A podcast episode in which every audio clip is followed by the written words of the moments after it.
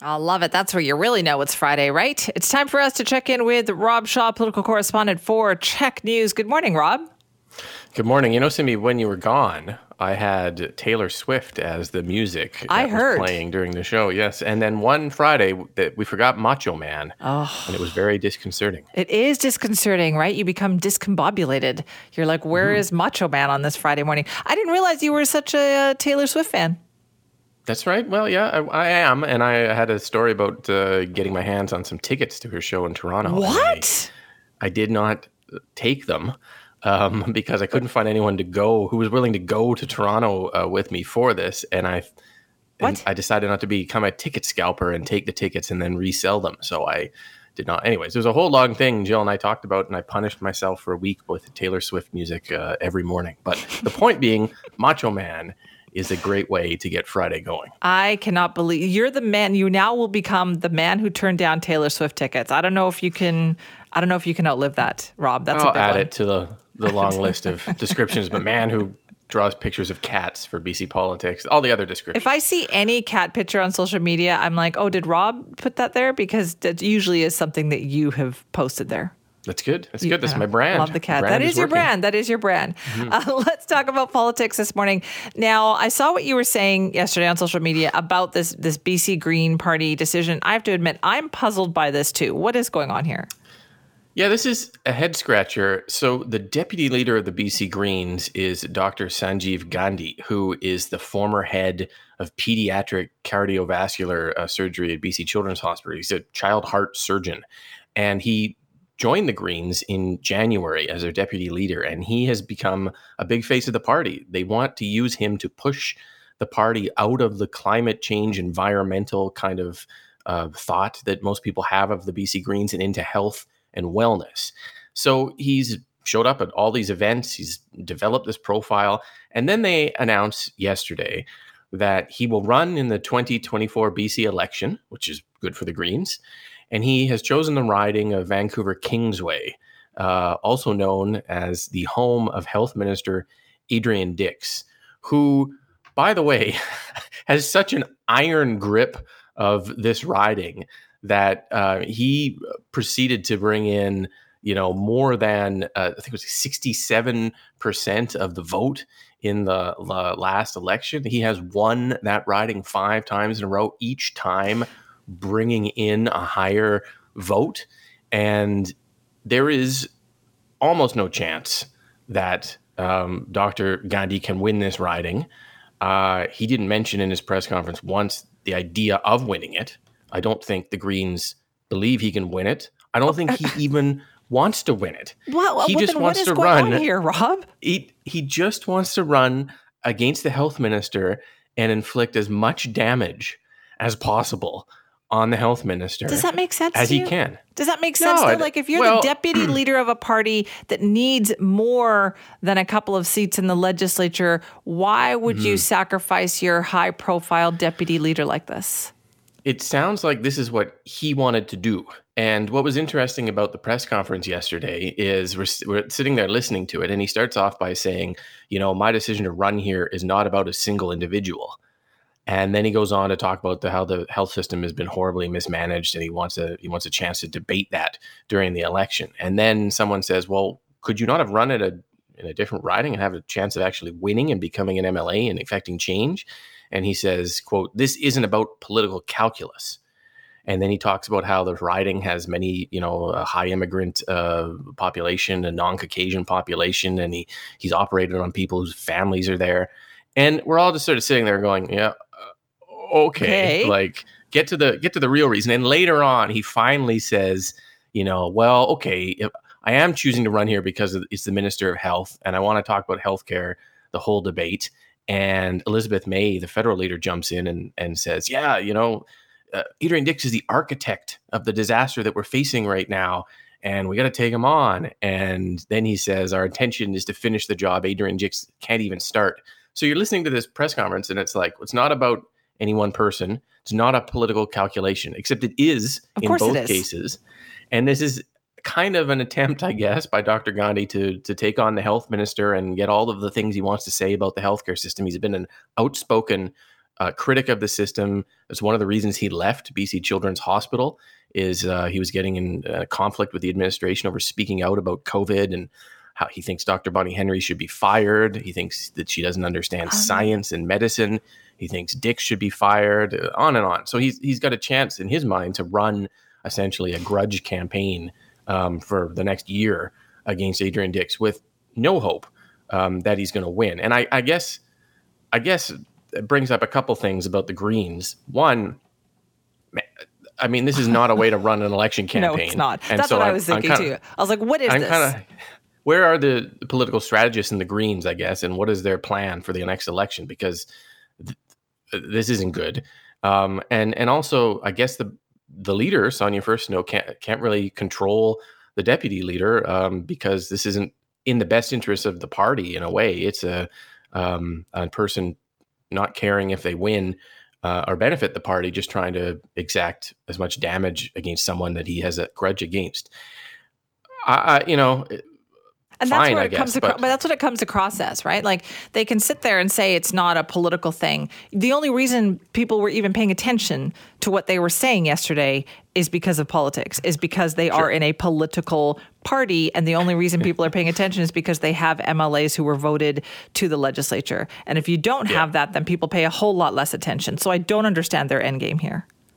No, and I, you know the Greens often like to talk about how the things that they do aren't political calculations, and they look down dismissively at the very act of politics. That it is um, something sort of beneath them, and they don't they don't don't think about politics when they make decisions. They only think about the truth and science.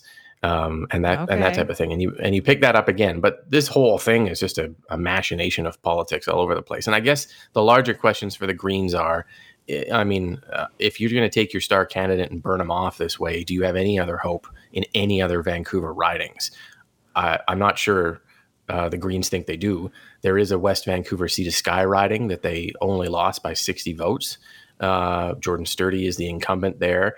The same Green candidate is running there. That's a riding that's in play. Mm. But the hmm. Greens really need more seats to to prove that they're kind of growing as a party. And this feels like an opportunity that was a little bit missed because one person's uh, political ambitions only extend as far as a single topic and a single opponent, even though he's deputy leader of a larger party. And, yeah, squandered. Um, a bit of a head scratcher yesterday that, no that, kidding. Uh, we are trying to figure out. All right, we are back talking with Rob Shaw, political correspondent with CHEK News. Now, Rob, also this week we talked about the whole Bank of Canada rate decision that was coming, and we saw premiers, including David Eby, speaking out about this. Now, it turns out the Bank of Canada had something to say about that.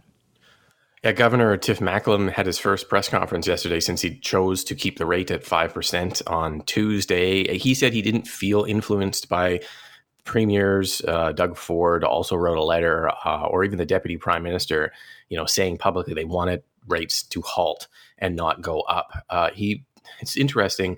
He did a big freewheeling, wide ranging press conference, taking questions from reporters. Uh, and the resulting coverage, you know, he made two points. The, the first point is that we might have to increase rates more because inflation is is really stubborn and it's at three to four percent and it's not moving down very much and he wants to get it to two percent.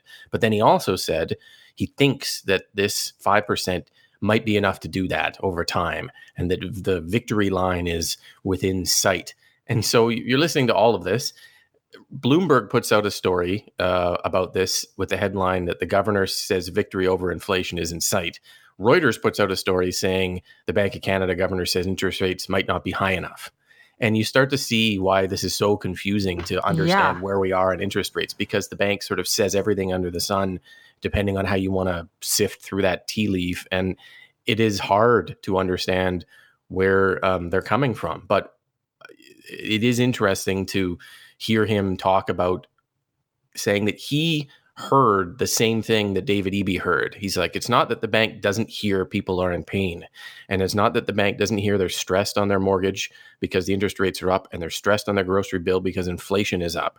It's just that, in his words, there's no pain free way to restore price to stability. And in, in his words, the destination is worth it. And he says, in the long term, you have to have a stable economy of, an, of inflation at, at 2% uh, to function and that people are going to get hurt along the way. And that I think that is the real takeaway is that it's not that the bank doesn't hear you struggling. It's that the struggle is what they want to hear in in a way because that's are they like are they saying the, the struggle is needed?